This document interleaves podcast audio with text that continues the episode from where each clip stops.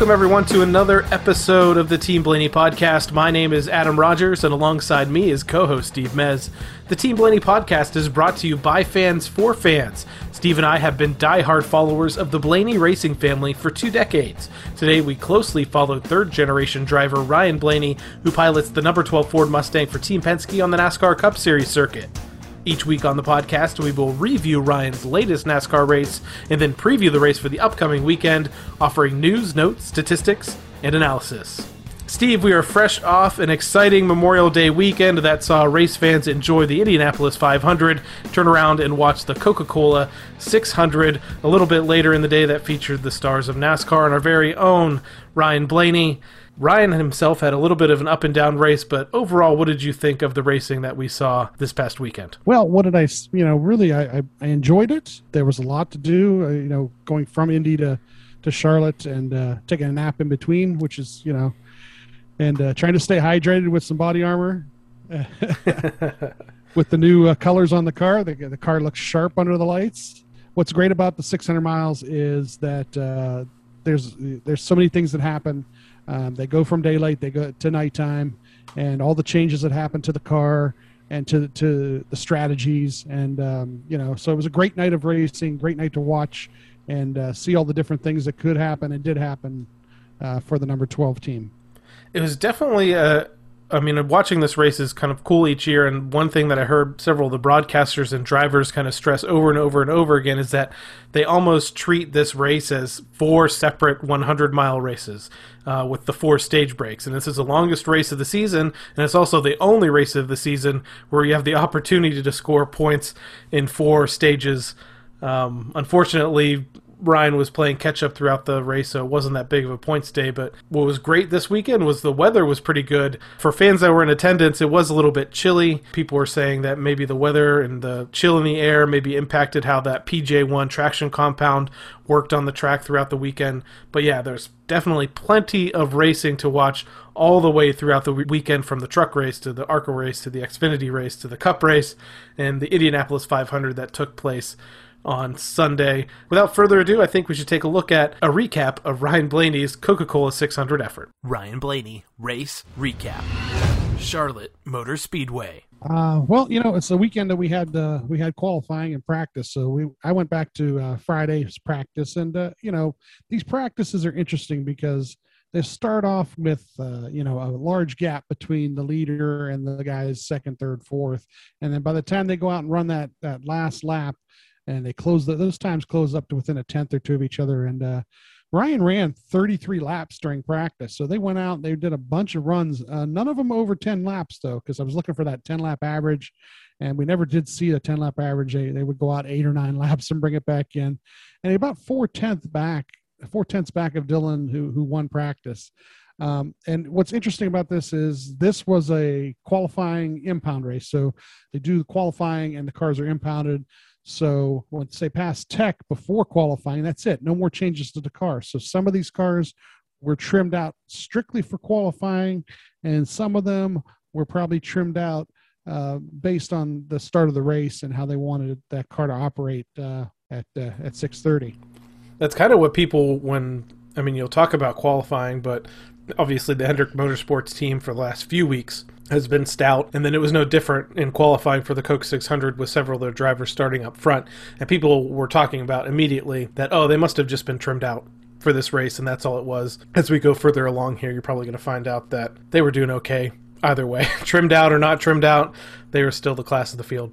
Yeah, there, you know, there's a couple guys when you see the qualifying lineup, you know, the Hendrick cars may or may not have been trimmed out for just for qualifying. But guy like Ricky Stenhouse jumps up there, and you know darn well that that car has been trimmed out for qualifying, and he's going to hold on to it as best he can to being in the race and hopefully maintain position. Um, Ryan was the last to go out for qualifying, so if you watched it on TV, watched that session Saturday, uh, you had to wait, wait, wait, wait. He went went out last, ended up 11th, which really isn't a bad bad qualifying run, and it was 0.137 back of the leader. So once again, look how the times all tightened up, you know, between practice and qualifying. So a tenth, a little more than a tenth back, and in 11th is not a bad starting position for 600 miles. And uh, you know, they they got a nice pit selection of it. Also, um, they ended up in the second pit stall, so they were pitting behind uh, the leader uh, most of the night. Of course, Ryan was on the drivers only broadcast too for the Xfinity race on Saturday afternoon, and it was interesting. You know, once again, if you get a chance to listen to those and watch those, even if it's not Ryan,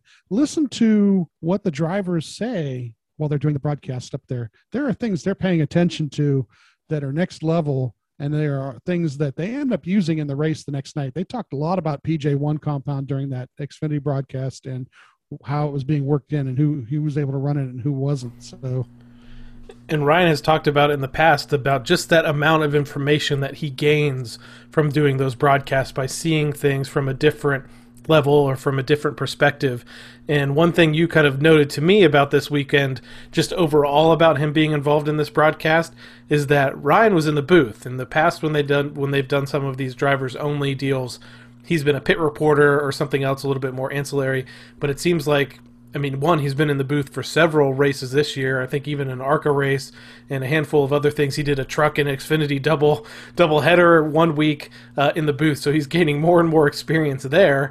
And it seems like he's kind of moved up the ladder a little bit to now when when they do the drivers only deal. Uh, he's one of the the main three that's up there in the broadcast booth, and that was pretty cool to see they uh, start um, start the race in uh, 11th position and it's four stages laps 100 200 300 400 they talk about basically before about staying hydrated and the sun being out and uh, todd wants josh to give him a read on where the sun is on the track as they go along uh, in turns three and four because that uh, it's going to change the grip level down those turns. So the restart or the start actually not the restart but the start of the race itself uh, basically gains a spot or two on the start, but by lap three settles into 11th. And uh, he, I don't know who he's talking about, but lap 12, he says something about somebody not realizing it's a 600 mile race. So somebody's racing real, real hard. I'm pretty sure it was Kyle Busch because Ryan was attempting to, I forget who he was attempting to pass, but Ryan was doing, and this happened to drivers throughout the week. Ryan's attempting to pass another guy, didn't quite make it, so it slows him up a little bit. And then it looked like Ryan tried to make a move again, but Kyle Busch ended up darting between the three of them and uh, they did show a replay of this on TV, and I think that's the exact moment you're talking about because it happened really, really early in the race. But again, if people watch the race and then look at the results there, Kyle Busch was on it and aggressive from the beginning of that thing.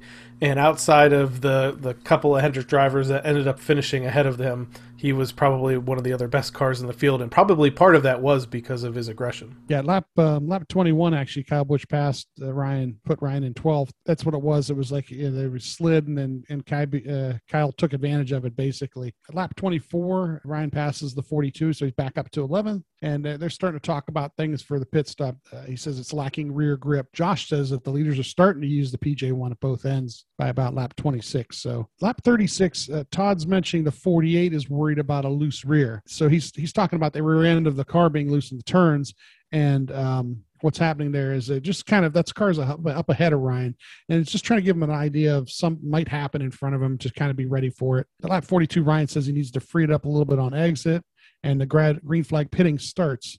Uh, at lap 46, Ryan does come in for four tires and fuel. Uh, he's 11th to start that cycle, about 16 seconds back. Uh, but at lap 51, he does call in a report he has a loose left rear wheel. Now, this is the whole thing about uh, lug nuts and them not being secure. All the teams do this. You don't realize it, but on all the pit stops all night long, they do not put all the lug nuts on all the way. The last pit stop of the night, the last one that they know they're going to do before they get checked on pit road at the end of the race, that one they make sure that they have all their lug nuts on. But as the race goes on, they do not need all the lug nuts and they don't hit all the lug nuts.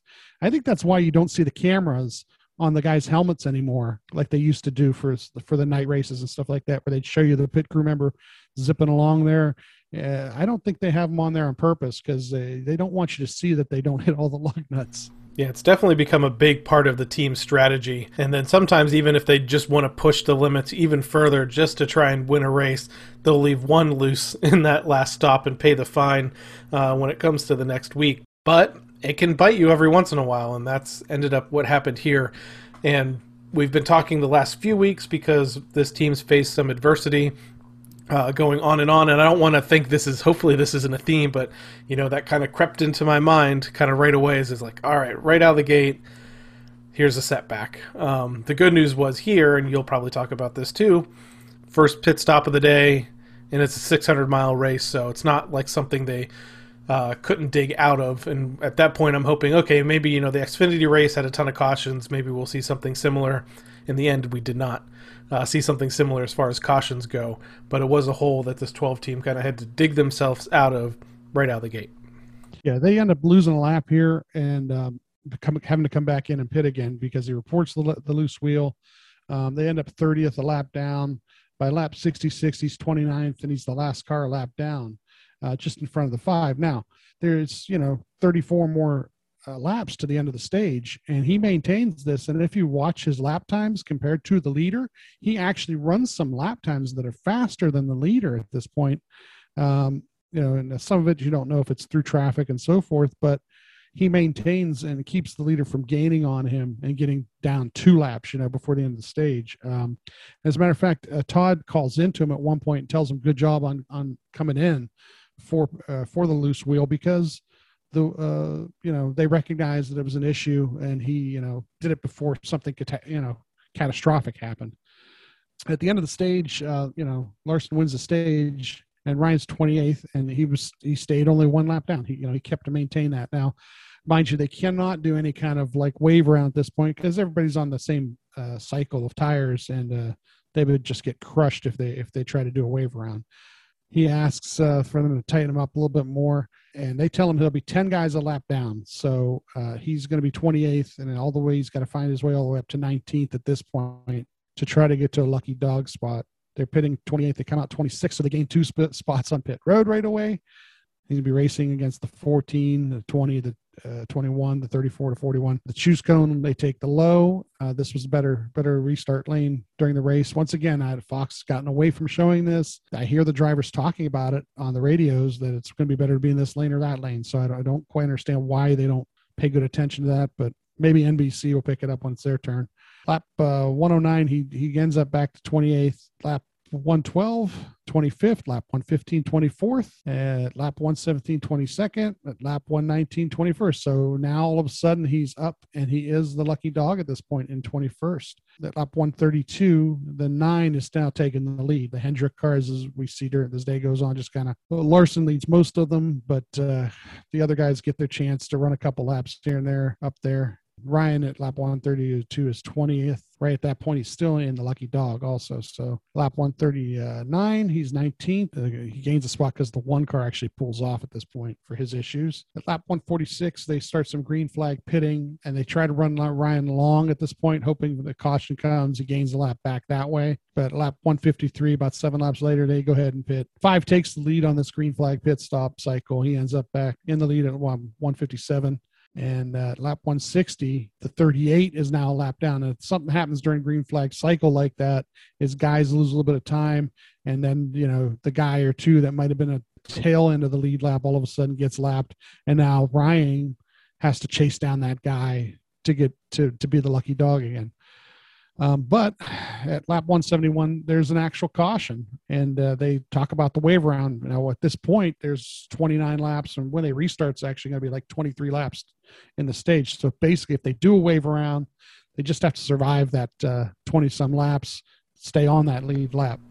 And that and no, at that point of the race, we were talking to each other, and that's what I immediately thought was that previous set of yellows. You know, he pitted after the leaders, and then was able to kind of stave off Larson for about the same amount of time. So I, I think wave around is a good risk at this point. The car seems to be pretty racy and seemed like the right call to me, and that's obviously the call that they went with. Lap 177 is the restart, so 23 to go, and he's in 21st position. Lap 185, he's still 21st. He's about 10 seconds back. So next 15 laps or so, he just has to survive. Larson takes the lead at lap 190, and he wins that stage. And Ryan ends up 21st, but he's back on the lead lap. So at the end of stage two, 21st position, but he's got the lap back. So now he can pit with everybody else and uh, and not lose ground to the field. He pits 21st, comes out 16th. So right away, five spots on pit road. Uh, choose cone low again and uh, restarts in 16th lap 209 he's 20th the restarts were really really kind of crazy. They kind of you know if you didn't get good momentum and you got behind the wrong guy and somebody was more aggressive in, a, in the right line he would lose a couple positions. But then as everything shook out and single filed its way once again, lap 211, 18th, lap 212, 17th, lap 213, 15th, 14th. You know, so he's he's right back up in the, in the top 15. And at lap 218 is reporting uh, there's not a lot of front feel. That's what he tells uh, Todd. Lap 221, he's 14th and uh, hangs on to that for the next 15, 20 laps. Harvick pits with the loose wheel. So Ryan gains a spot on that, gets to 13th. Green flag cycle starts happening at like 245. He's pitting, he goes in 13th, he comes out uh, 15th. Ryan complains of being bouncing loose at lap 257, which, if you watch the broadcast, there's a lot of bumps down on one and two. Yeah, that doesn't sound like a fun thing to experience on one of these tracks. And they've talked about the Charlotte Motor Speedway being one of the more rough tracks. Lots of bumps, age surface, and with the PJ1 and everything going on and the different temperatures and the, the sun. I don't know if the, at this point in the race if the sun was down yet or at least it was on its way down. The track's going to keep changing all night. And that was one of the things they were talking about early on is what's the transition going to be like. In years past, if you were loose early on in the day, that was a good indication that a little bit later on, as the sun went down, the cars would tighten up. But drivers were kind of talking about with the traction compound and the way the tires are now, and the different horsepower and downforce packages, maybe some of that didn't matter. So you did see guys like Larson and the other Hendrick cars were fast at the beginning, stayed fast the whole way through the transition. Fox shows the tire, the pit stops for the four tire stops on that uh, run, and the 12 team was the fifth fastest stop of everybody during that uh, cycle. So uh, lap 263 is in 15th, and uh, he's talking about being needing to be tightened up at this point for the next pit stop. The 47 actually passes him at this point, so he's 16th, and uh, there's only 18 cars on the lead lap right now at the end of this stage coming up. The 19 ends up Truex ends up passing him, so but right at the end of the stage, there's a caution for the six, and uh, Ryan ends up uh, 16th at the end of the stage, and Larson wins uh, stage two. And I think was the last car on the lead lap at that point. So there are going to be 17 cars to start the next stage uh, on the lead lap. Pitting 16th, he comes out 15th, uh, but they get speeding for section six and are told to go tail end. Um, there's a little bit of discussion on there about, like uh, Adam said before, you really can't argue with the law on this. They've got it all figured out, and they're giving you a buffer zone to begin with. So it was unfortunate to see. It's funny sometimes, and Ryan didn't necessarily do this, but how it's funny sometimes these drivers like swear they weren't speeding it's impossible. My gauges, you know, didn't say. And I think it's funny when you do watch the in car video, sometimes when these guys are coming down pit road, they have various different colors that can flash on the digital dashes that they have now that let them know where they're at speed wise. Sometimes it's green is fine. And then, like, if it's red and flashing, for some drivers that means that for some reason they said oh that means it's still okay when it's red and solid or something means that you're you've gone over at that point so but steve just mentioned there is a buffer zone they have about a five that you know if they said i don't know what the speed limit was but if they said pit road speed limit was 55 miles per hour you could actually go 60 and still not be penalized so you're taking it up even another notch from there. And it's unfortunate it's part of the game. They're trying to get all that they can, especially when they're playing catch up here, and possibly because he didn't have the best stage finish at this point. He lost a few spots along the way, so he's probably trying to, you know, trying to get the most that he could out of this pit stop sequence, and it kind of ended up biting them in the end. Yeah, now the the restarts at lap 306, and the thing about tail end is there's only 17 cars on the lead lap, so he's 17th, and there's only 16 in front of him, and everybody else is in between unless somebody rolls over for you before the restart, um, you're all the way back there and you've got to pass those cars first before you can pass somebody for position. So it takes a couple laps for that to happen. But by about three or four laps in, he does pass the 23 and the 43 and he's up to 15th, but uh, two seconds back of the 19 because the lappers are in the way. So I think a couple of those cars were actually back there with him based on penalties at this point. Lap 311, the 22 is talking about having a loose wheel. By lap 317, like I said, about it took him about 10, 11 laps. Now he's with with most of the guys on the lead lap. He's passed most of the guys a lap down. Ryan tells him he's not bad here. Car's doing pretty well. Uh, the 22 does pit for the loose wheel. Ryan gains a spot on that, uh, position 14. And at lap 340, the uh, pit cycle begins. He's 14th going into the pit cycle. He pits at lap 350, so they they played him a little long on that also, and uh, he cycles to uh, 13th at this point coming out of the pit cycle at lap 353. lap 356 he runs what's his fastest lap of the night. So here we are we're you know two-thirds of the way through the race and he runs a, a 30 30.035 second lap. I saw a couple that were under 29 but those were a couple of the leaders a couple of the hendrick cars basically but uh, that's pretty good to be that late into the race and uh, and run a lap like that at uh, lap 317 uh, he's 13th but he can't seem to get by the 47 there uh, the stage finishes with Larson winning the stage and Ryan in 13th. Um, at this point, there's only 14 cars on the on the lead lap. You know, that's it. You know, the night's over. Todd basically says that uh, he's got to figure out what they fought all weekend long. The Hendricks basically stunk up the show. of the five cars are the top four of the five for the night. Uh, Busch and I think was the guy in the middle there. But overall, really, okay. Once you got yourself in the hole, like I said, when I watch this, watch these races, uh, it's great to watch them battle out of the hole. You know, they're not just sitting around waiting for something to happen or hoping that they, you know, get the caution at the right time or whatever. They try to make their own breaks, and uh, all night long, he, he, you know, he struggled to get up there. But you know, at one point, uh, they, they stayed out longer in that green flag pit cycle and actually led two laps, which uh, actually showed them leading out, you know, leading a lap or two. It's interesting because the TV coverage way different than than his dad when his dad was racing. Something happens to Ryan. It may take a minute or two, but TV definitely shows you what happened to Ryan. It's kind of a weird thing that happened this weekend is the fact that they got that loose wheel and the speeding penalty almost made the race a little bit more interesting for Blaney fans to watch because they had a decent car, but they did not have a car that was going to be able to probably go up there and compete for a win without maybe some strategy. There was only what four caution flags in this race, I think, and three of those were for stage breaks. Yeah. Not a lot of excitement when it came to that. There wasn't really any. Sometimes this race comes down to a fuel mileage strategy. There was none of that. Everything just kind of was pretty cookie cutter. I mean, I still enjoyed the race. It's a crown jewel, lots of pomp and circumstance, lots, uh, I mean, really cool things with all the drivers honoring uh, a fallen service member on their cars, and they kind of highlighted that throughout the weekend and throughout the race. So, there's plenty of things to enjoy, but it was just weird that just this fact that we kind of got to watch them dig themselves out of this hole kept kept things interesting because you kept seeing okay, how many how many cars ahead of them? Does he is he still in the free pass position? If you know if a caution came out right now, it would be perfect timing. What can they do? So it kept things interesting throughout this entire race for us. Unfortunately, because of that, it's probably one of his worst point days in a while. He did not gain in on the the race when you could potentially gain the most stage points of the year came out with zero stage points for the day. So that was unfortunate. Um, he's still in the seventh position in the NASCAR Cup Series standings. He's kind of held in that spot for the last couple of weeks. He's 151 points out of first place, who continues to be Denny Hamlin.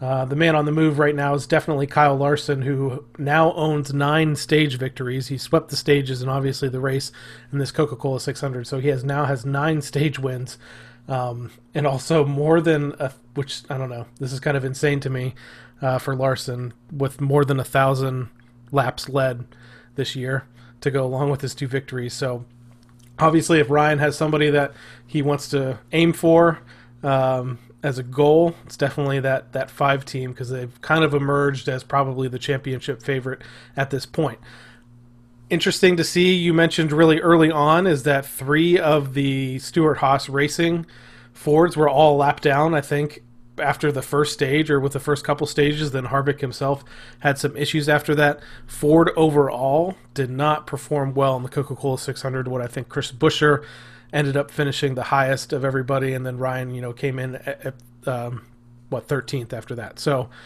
um, yeah. Ford just kind of struggled this weekend as a as a whole as a manufacturer. Um, Chevrolet has found something this year. Not only are the Hendrick Motorsports cars performing well week in week out, the Richard Childress Racing organization has had a bit of a reemergence. They were showing some signs last year of some sparks there between uh, their two drivers in Austin Dillon and Tyler Reddick that they had the ability to run in the top 10 and now I think they've had several weeks where both of them have been competing and running in the top 10 so it seems like we've we've kind of flipped the script a little bit. There was that year after ford introduced that new mustang body that they kind of had a little bit of a leg up. Uh, even last year overall things seemed a little bit balanced with chase elliott really not coming on until the playoffs. And it seems like maybe then something happened in the in the playoffs that where Hendrick has found some sort of an aero advantage, um, maybe something that you know uh, different. But this happened last year with Stewart Haas Racing, at least with that number four team and Kevin Harvick, who you know rattled off nine victories last year. They figured out that they had kind of found a loophole in the rules that had to do with the wheel wells of the cars. They've closed that loophole since then, and you can see what that's done to that team. So it seems to me that Hendrick Motorsports has found something. They found some sort of an advantage. The good news is, is that this sport is very, very cyclical, and things will come around and things will evolve as we move through the summer months. Uh, some of those guys back at the Team Penske shop are all probably week in, week out, putting their heads together, trying to find you know that advantage. And it's crazy in this sport how just something so minute, so small you know, even just picking up a tenth a lap or something makes the difference between first and 20th. So, 13th place finish, yeah. Um, took some flack on Twitter for maybe defending that a little bit this week. That you know Penske is still one of the elite organizations, and I believe that. And I know they're just a, on a really slight bumpy stretch right here, but I I'm sure over the summer and as we head into the playoffs, they're going to be back into championship contending form. And still believe this 12 team again unfortunately, we've had to say it the last four weeks that they faced adversity and come through and, and got themselves at least decent or solid finishes. In this case, they faced two bouts of adversity and still finished in the top 15. And toward the end of the race, I think could have been knocking on the top 10 if circumstances had fallen their way a little bit more. So, still proud of their efforts and still think we need to continue on with that classic patented Steve Mez power of positivity as we look to the future yeah, you know this uh, the season's a long season, and uh, if if uh, anything can be pointed to, it was last year. You know, look at Harvick, look at Hamlin last year, and when it came to the last weekend of the season, were they out out there for the championship?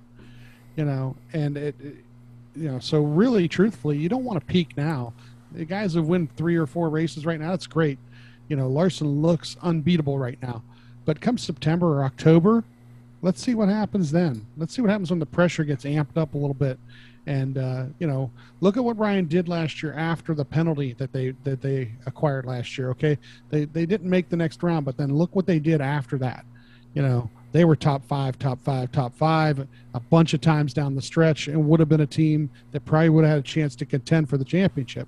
So don't be, you know, reading too much into what's happening right now. They are still trying to figure out a couple things, get it together, but come September, that's when you want to be ready. So work out these problems. You know, Todd actually mentioned after the race that uh, they've got to figure out what they were fighting all weekend. So obviously there was something that the that the Penske cars as a whole they were looking at that they were having an issue with, and uh, it, you know it makes the the win in Atlanta even more impressive. The way that Hendrick is driving on the mile and a half right now, and Ryan beat them a couple weeks back or you know a month or two ago. So, you know, there's still opportunities every weekend. Something different can happen, and and that's why we tune in, and that's why we love watching. Well, Steve, I think that wraps up our recap of Ryan's run in the Coca-Cola 600. Again, Kyle Larson came out victorious, capturing one of his first crown jewel races of the year. Ryan Blaney fought some adversity, came back to finish 13th, and I think we'll move on now to our weekly NASCAR history lesson.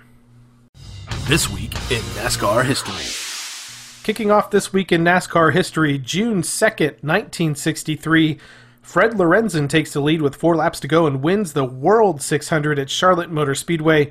Junior Johnson's bid for victory is foiled when he blows a tire while holding a narrow lead over Lorenzen. June 4th, 1966, independent driver Elmo Langley steers his Ford to victory in the 100 mile NASCAR Grand National race at Spartanburg, South Carolina. Langley leads the final 40 laps to score his first NASCAR win. Fords lead all 200 laps on the one half mile dirt track. Moving on, we jump to June 5th, 1983. Ricky Rudd drives his Richard Childress owned Chevrolet to victory in the 400 kilometer race at Riverside International Raceway. It is the first NASCAR Winston Cup Grand National triumph for the Rudd Childress duo. And then finally, June 6, 1998, Terry Labonte bumps his way past Dale Jarrett with three laps remaining and notches his first win of the season in the Pontiac 400 at Richmond International Raceway. Jeff Gordon's victory bid is derailed when Rusty Wallace knocks him into the wall with 28 laps remaining. That's it for this week in NASCAR history. Tune in next week and we'll take you on another trip through the history of NASCAR. Ryan Blaney, Weekend Preview.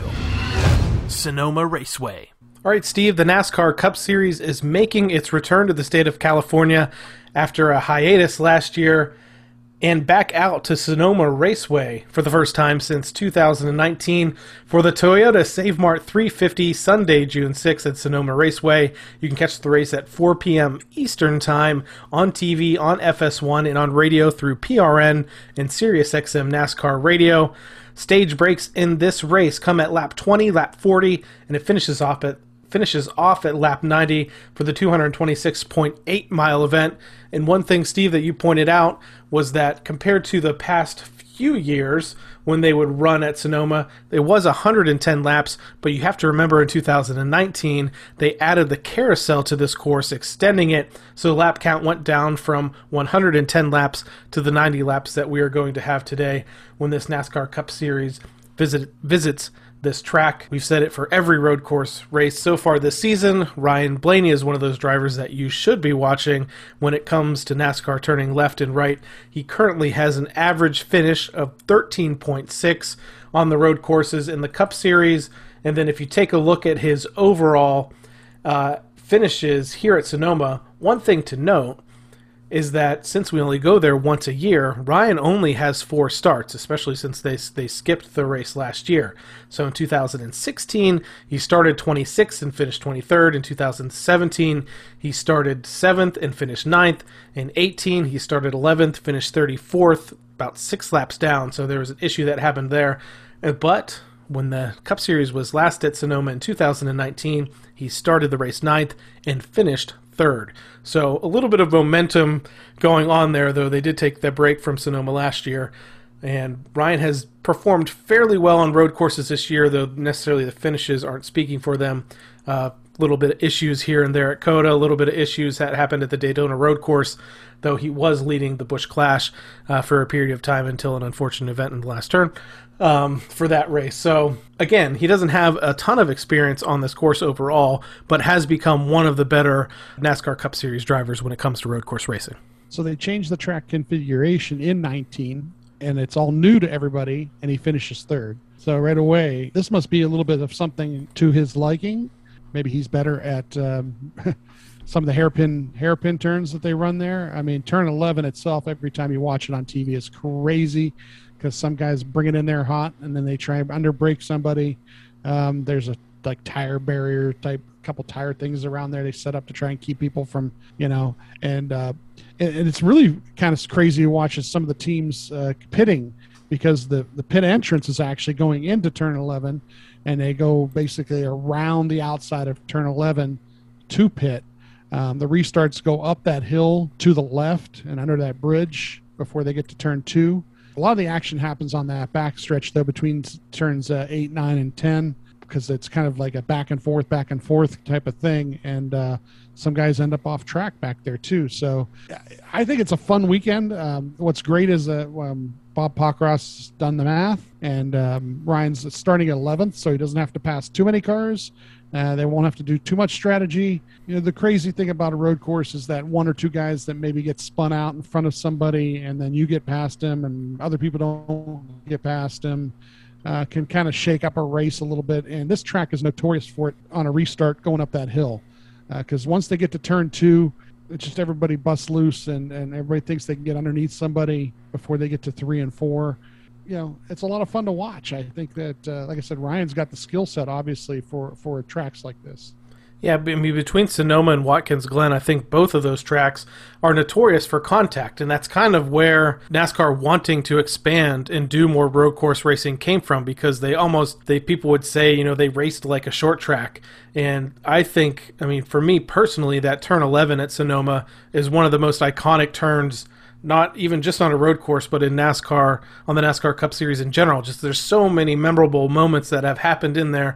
And there's so many times, like you said, that guys are trying to outbreak some other people, drive in as deep as they can.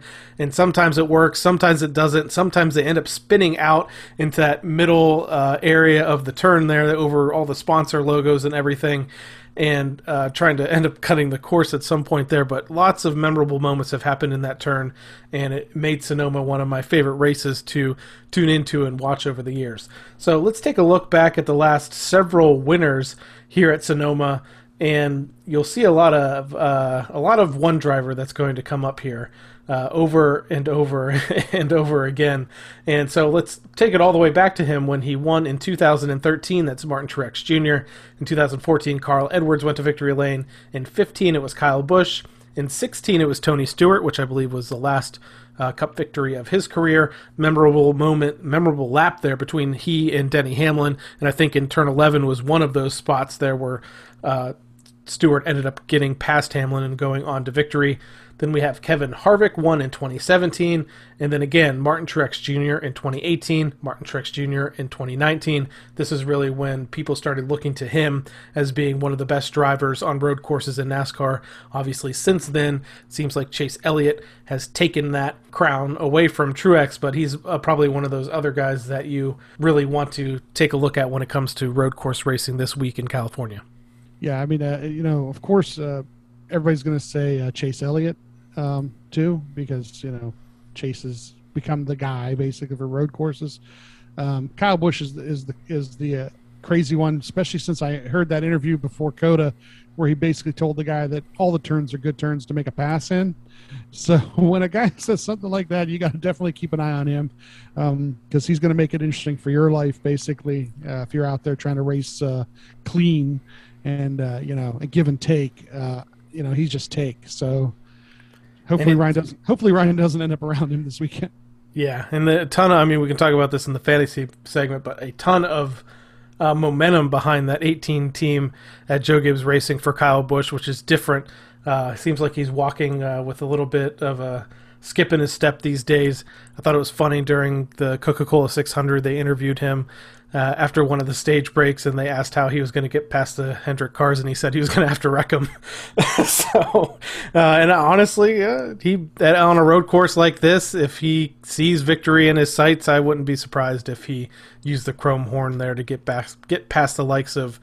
Uh, Kyle Larson and Chase Elliott. And I believe Larson sat on the pole possibly the last time they were at Sonoma. He was fast at COTA. Obviously, Larson was fast uh, this past weekend, winning the Coca Cola 600. So, again, lots of momentum behind those Hendrick cars. But Ryan Blaney, again, fast when it comes to road course racing overall. Starting 11th, that puts him in a decent position there. Uh, we'll just have to see how the strategy shakes out through these races. Sometimes they like to, I think they say racing it backwards. They do a lot with fuel mileage. They do a lot with pitting before a stage ends, so that way they have the, the fresher tires and better track position. And it seems like every one of these races, somebody comes out with a strategy that ends up being one of the winning calls when it comes to this. But it also could just come down to um, the field versus Chase Elliott. I know we don't want to, you know, necessarily say he's a lock every time we get to a road course, but now at this point in his Cup career, six of his victories have come on road courses. So there's no denying his talent there. Um, we're just hoping that at this point Ryan can notch possibly his second victory on a NASCAR road course coming after his victory in the inaugural race on the Charlotte Roval. This is a road course too that um, that they raced before. This is one that they normally race. So there is um, thirty some other people that have done it before. It's not like we're all going throwing into a new thing and we're all learning something new and we're all first time out here uh, Sonoma, you know, will have a bunch of people who've been there and done that, crew chiefs who've been there and done that. Like you said, strategy wise, they'll definitely uh, know how to race it backwards if they want to do that. So. So once again, Ryan Blaney at Sonoma, he has four series starts dating back to 2016, including two top tens and one top five finish. That top five coming in 2019 when they added the carousel, extended the course, Ryan Blaney goes out there, starts ninth, ninth and finishes in third position. If you want to catch this race again, you can watch the Toyota Save Mart 350 on Sunday at Sonoma Raceway at 4 p.m. Eastern Time on FS1. You can listen to it on the radio on PRN and Sirius XM NASCAR Radio. Things are heating up, Steve, in the Team Blaney NASCAR Fantasy Live League. Obviously, you had an incredible week last week after uh, all of your picks came through for the race at COTA. We moved on this week to the Coca Cola 600 at Charlotte Motor Speedway. And before maybe we go through our individual teams, I'm going to give everybody a look at the top 10. And there's a reason I'm going to go through the top 10 and not just top 5 uh, points earners at Charlotte Motor Speedway for the Team Blaney NASCAR Fantasy Live League this past weekend. In first, we had Kyle or Clyde's Chicken Pit Racing with 276 points. Team Penske in second. Spider Monkey in third. Mez 12 in fourth with 267 points. We had Supermod in fifth. We had Rogers T, who happens to be my wife, in uh, sixth with 263 points. In seventh, we had Rogue Tough. In eighth, we had the man that is vaulting up the series standings, possibly in myself, Adam Rogers, with Team Blaney admin in the eighth position with 254 points. In ninth, we had Gitterbug or Glitterbugs with 251. And rounding out the top 10 for the Coca Cola 600 was U.S. Calvin with 249 points earned at Charlotte Motor Speedway this past weekend.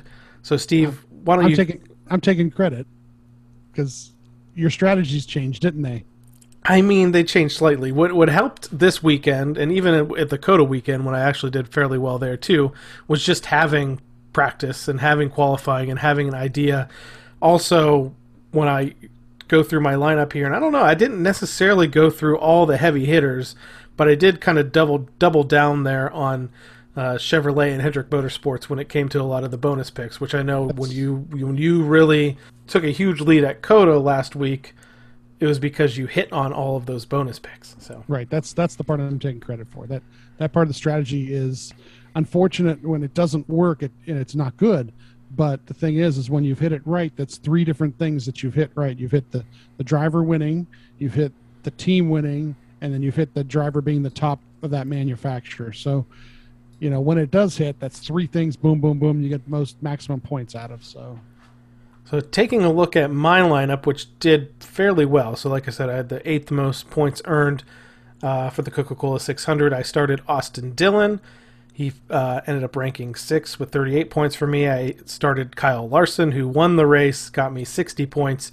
Uh, here's one that a guy that probably could have got me a lot more points in this race, except he also had his own issue with the tire going down early in the race, and that was Daniel Suarez and that's a team that fought the whole race long and ended up finishing 15th, two laps down. Uh, but he was consistently the fastest of the lap down guys, as he wasn't. Unfortunately, they weren't unable to uh, weren't able to dig themselves out of the hole like Ryan was. But he did only finish two spots behind Ryan in 15th. I also started Chase Elliott, uh, who finished uh, second in the race, got me 53 points, and I started Kyle Busch, who finished third in the race and got me uh, 46 points. I had Kevin Harvick in the garage. I just kind of kept him in there. Uh, maybe could have swapped him out for Suarez at one point, but he also had his own issues.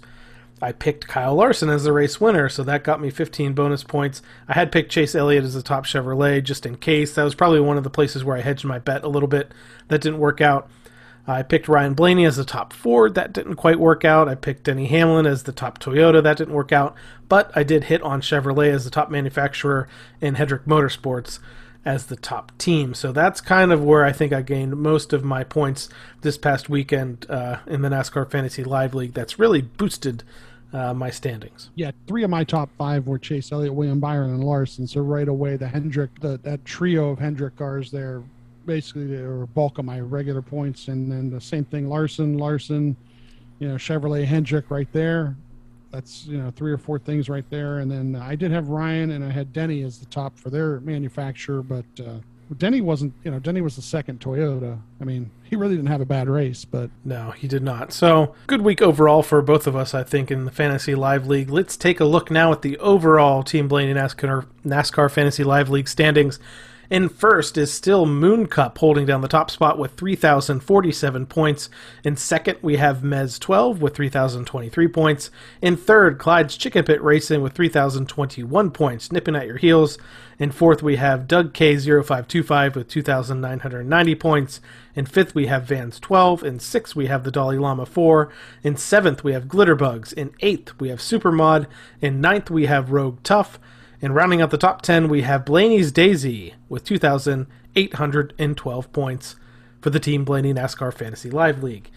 So, Steve, we just talked a little bit about there uh, about the preview for Sonoma Raceway. Martin Truex Jr. has won back to back the last two races there. He also picked up another victory a few races ago. Um, some guys like Kevin Harvick have won there in the past. Kyle Busch has won there in the past. Is there anyone that you kind of see as a lock pick for this week? That someone that you definitely need to be on your roster on your roster, assuming you still have uh, picks available for that driver? Um, you know, I'm using Larson a lot, but you know he'll probably be starting out front. Um, I haven't used really, truthfully, uh, Chase Elliott as much, so I, I'm I probably pop Chase up in there. I have to kind of look at the qualifying again, uh, look up Bob again, and uh, and see what uh, what the lineup looks like. I mean, some of the guys can come from a little, further back. Ryan could be a good pick, truthfully, from 11th position. It's not that far to the front. He went from ninth to third last year, so or two years ago. I'm sorry. So yeah, let's uh, you know look at it. Look at a guy like that. You know, and Joey, of course. Joey is elbows up in these situations too. Yeah, I think Ryan's definitely a good pick. Chase Elliott, between Chase and Kyle Larson, if you still have picks available for them, obviously they're good picks when it comes to mile and a half tracks as well. But Larson is running really well on road courses recently. You have to remember going back to COTA, if that race would have played out, to the end of the finish, uh, to the end of its you know uh, allotted amount of laps, Larson probably would have went to victory lane because Chase Elliott was going to have to pit. He was short on fuel. Larson has been there uh, on these road courses of late, and he's the hot hand right now. Uh, so between he and Chase Elliott, I think you have to have at least one of the two. Maybe throw the other person in the garage.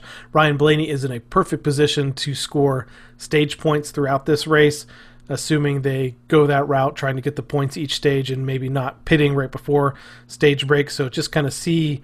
I think we'll have to see how the race plays out and see the strategy that Todd Gordon's going to want going to want to use um, because they're sitting pretty well in points overall. Uh, they could use, I mean, several more stage victories at this point because they're trailing Kyle Larson, who has nine at this point in the season. So it just depends. Do they do they weigh um, getting those tires and being off on strategy uh, to hope for a better finish at the end or a, a, race victory, or do they play the points game at this point, just trying to keep earn more and more and more points as they go? Yeah, the first um, the first part of the race and the competition caution that'll follow, I think, will tell them, you know, if the lap times are consistently really good. Then, then they'll race a certain way. But if they're not, you're right. They may play some strategy things just to maybe win a stage, you know, stay out for winning a stage or something. You know, I think that first, like I said, the first segment going into that competition caution will be key. All right, Steve, I think that wraps up this episode of the Team Blaney podcast. I want to thank everyone for tuning in.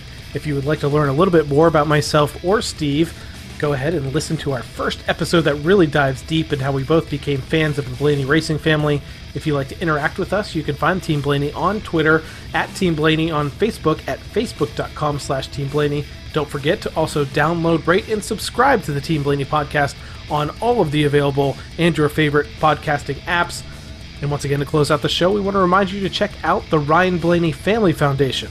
This organization, established in 2018, supports causes that have closely impacted the Blaney family, including the Alzheimer's Association and UPMC Sports Medicine. You can find out more about the foundation on its website, ryanblaneyfamilyfoundation.org, or on Twitter at rbfamfoundation, and then finally on Facebook at facebook.com slash rbfamilyfoundation.